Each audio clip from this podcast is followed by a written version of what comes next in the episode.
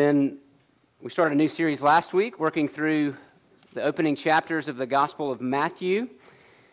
Advent is a season of preparation, uh, preparing for the coming of the King.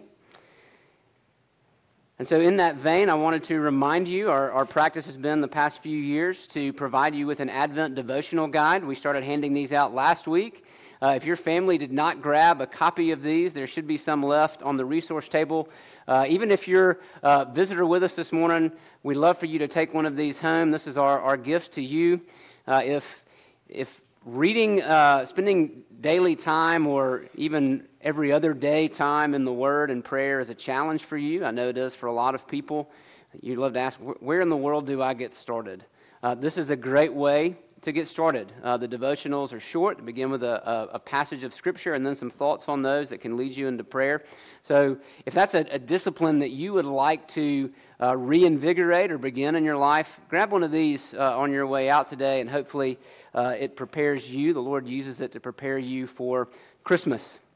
We are in uh, Matthew chapter 1, verse 18.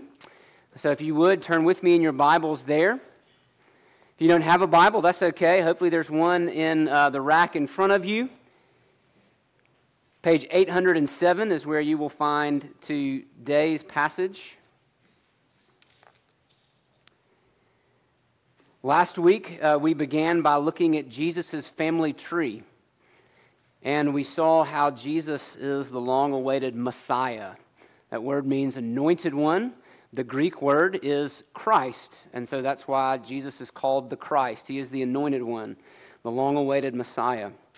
And what we're going to do this week is we're going to see how, uh, we're going to talk about what Christ has come to do. He is the Christ, but what exactly is it that the Christ has come to do? So we're going to talk about that today. Matthew 1, verses 18 through 25. Let's give our attention to God's word.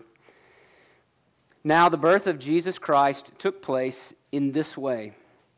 When his mother Mary had been to, betrothed to Joseph before they came together, she was found to be with child from the Holy Spirit. And her husband Joseph, being a just man and unwilling to put her to shame, resolved to divorce her quietly. But as he considered these things, behold, an angel of the Lord appeared to him in a dream, saying, Joseph, son of David, do not fear to take Mary as your wife, for that which is conceived in her is from the Holy Spirit. She will bear a son, and you shall call his name Jesus, for he will save his people from their sins. All this took place to fulfill what the Lord had spoken by the prophet Behold, the virgin shall conceive and bear a son, and they shall call his name Emmanuel, which means God with us. When Joseph woke from sleep, he did as the angel of the Lord commanded him. He took his wife, but knew her not until she had given birth to a son, and he called his name Jesus. This is the word of God.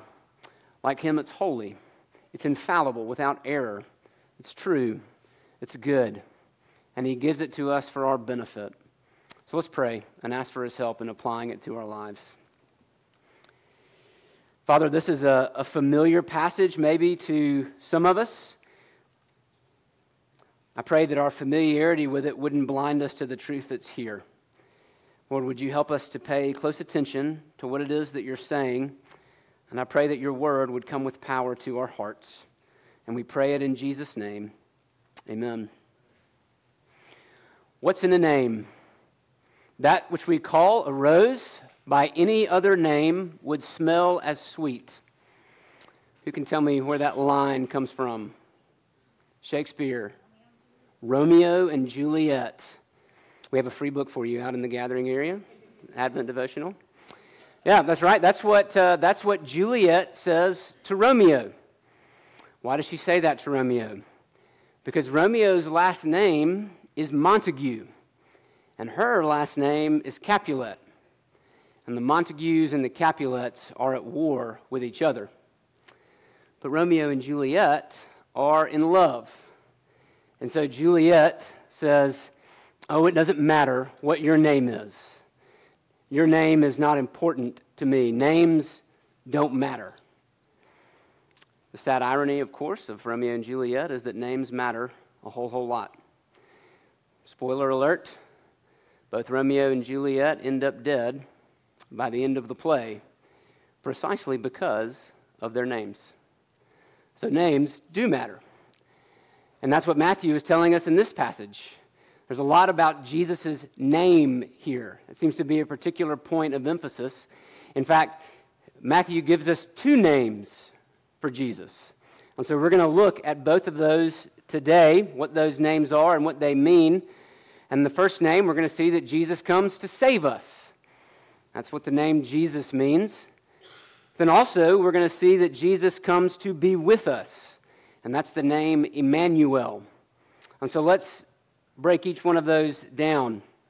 Jesus comes to save us. First, we need to talk about the circumstances of Jesus' birth. Something a little bit different is going on here. We learn from Matthew that Mary is betrothed to Joseph.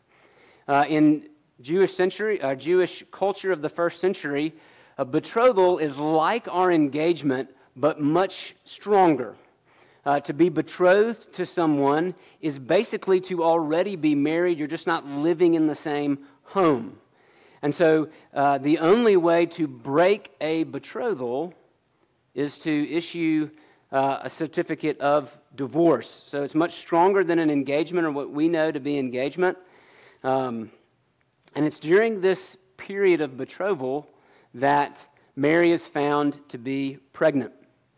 We're not told how. Uh, but somehow Joseph comes to find this out.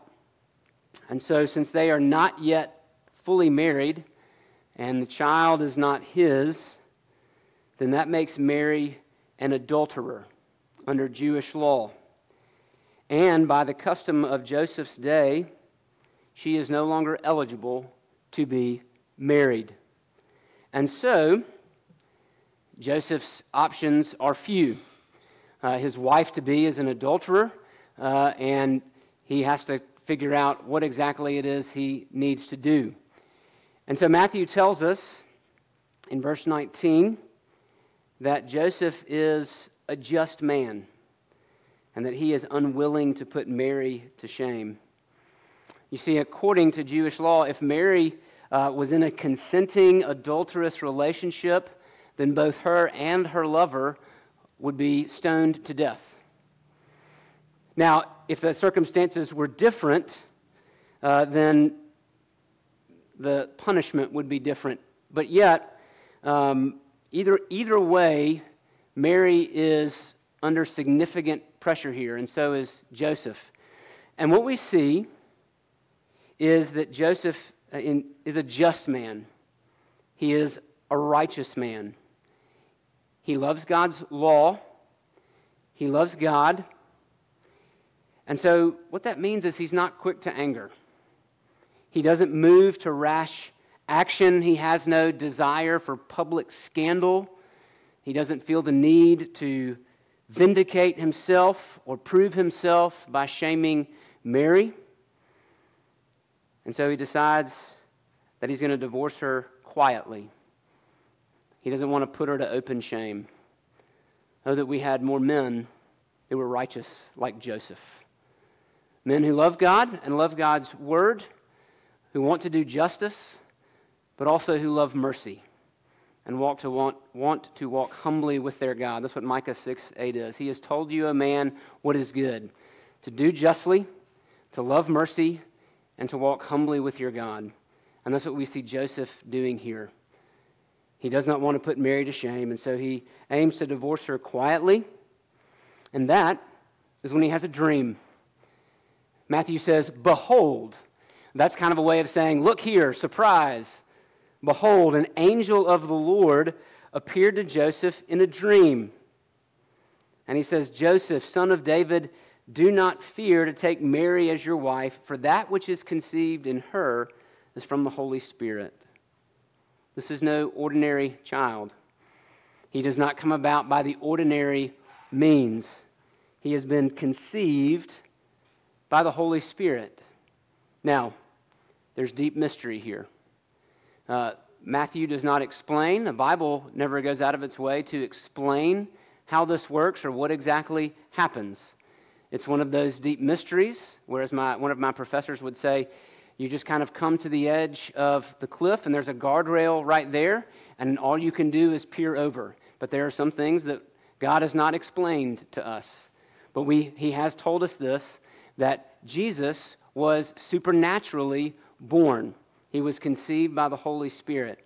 That the same Holy Spirit who hovered over the face of the deep and brought creation out of nothing brings life into Mary's virgin womb. We do not know how, but we know that he does this. God is up to something. And then the angel tells Joseph what the child's name is to be. She will bear a son, verse 21, and you shall call his name Jesus. Jesus was a pretty common de- name, actually, in Joseph's day. It was a common name for Hebrew men. It's the Hebrew name Joshua. And the angel says that the reason he will be called Jesus is because he will save his people from their sins. And that's what the name Joshua, or coming over from the Greek Jesus, means. It means the Lord saves. And so his name means the Lord saves. His salvation is in his name. What does that matter? What does his name tell us? Well, one, it tells us that we need saving. We don't just need some help. We don't just need a hand up to get back on our feet. We need to be rescued. His name also tells us what we need to be saved from. You see, in the first century, in Palestine, where Joseph lives, you would expect the angel to say, He will save his people from their enemies. He will save his people from Rome. But that's not what he says. He says, Name him Jesus, because he will save his people from their sins. Not their bad circumstances, not a godless culture, not a world in shambles, from their sins. To put it another way, he comes to save us from ourselves, from our own stubborn, constant rebellion against God. A rebellion that leads me to death if someone does not intervene. That's what Jesus has come to save me from. And then finally, his name also tells us who does the saving the Lord saves. The very Lord that we've sinned against, the one you've ignored, the one you've run from, the one you've spited and cursed, the one you've shaken your fist to, the one we've treated with ingratitude and apathy. That Lord, He comes to save His people from their sins. I wonder if someone treated you that way, how would you respond to them? What would be your treatment of them? What would your treatment of them be like? Here we see that God does not treat us as our sins deserve. He will save his people. Not he might save his people, not he may save his people. He will save his people from their sins. That's what Jesus' name means the Lord saves. And how does he accomplish that salvation? Well, that's in the next name. Look at verse 22. All this took place to fulfill what the Lord had spoken by the prophet. Matthew likes to say this. If you were to continue on through Matthew's gospel, he says it repeatedly because he wants to show that everything that God is doing in the person of Jesus is what he promised to do long, long before. That this is not a new thing that God is doing, it is the fulfillment of a very old thing. Jesus' life and ministry are a fulfillment of God's promises in the Old Testament. What, what it is, Matthew is saying is these things are happening just because God said they would. And then he quotes from Isaiah 7 He says, Behold, the virgin shall conceive and bear a son, and they shall call his name Emmanuel. If you, go, if you were to go back to Isaiah 7 and to see the context in which uh, this promise is given, uh, Judah, the southern kingdom, they are uh, under threat from Assyria, uh, from the, the big bad boy on the block at the time. And wicked King Ahaz is afraid. But rather than trust God to rescue him and his country, he makes an alliance with another enemy, another nation. But all the same, God gives him a sign through Isaiah anyway. And in this sign, in this promise of a, a virgin who will give birth to a son, God shows that he's more committed to his people than they are themselves. That's the promise of Emmanuel. And what does his name mean? God with us. And if you go all the way back to the very beginning of the Bible and were to start reading through, now if you do that, be prepared, there's some, some tough sledding. It's not, a, it's not a, a feat for the faint of heart.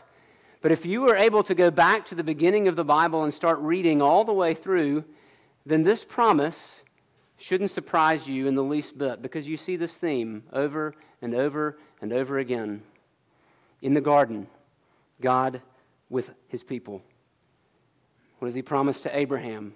I will be with you.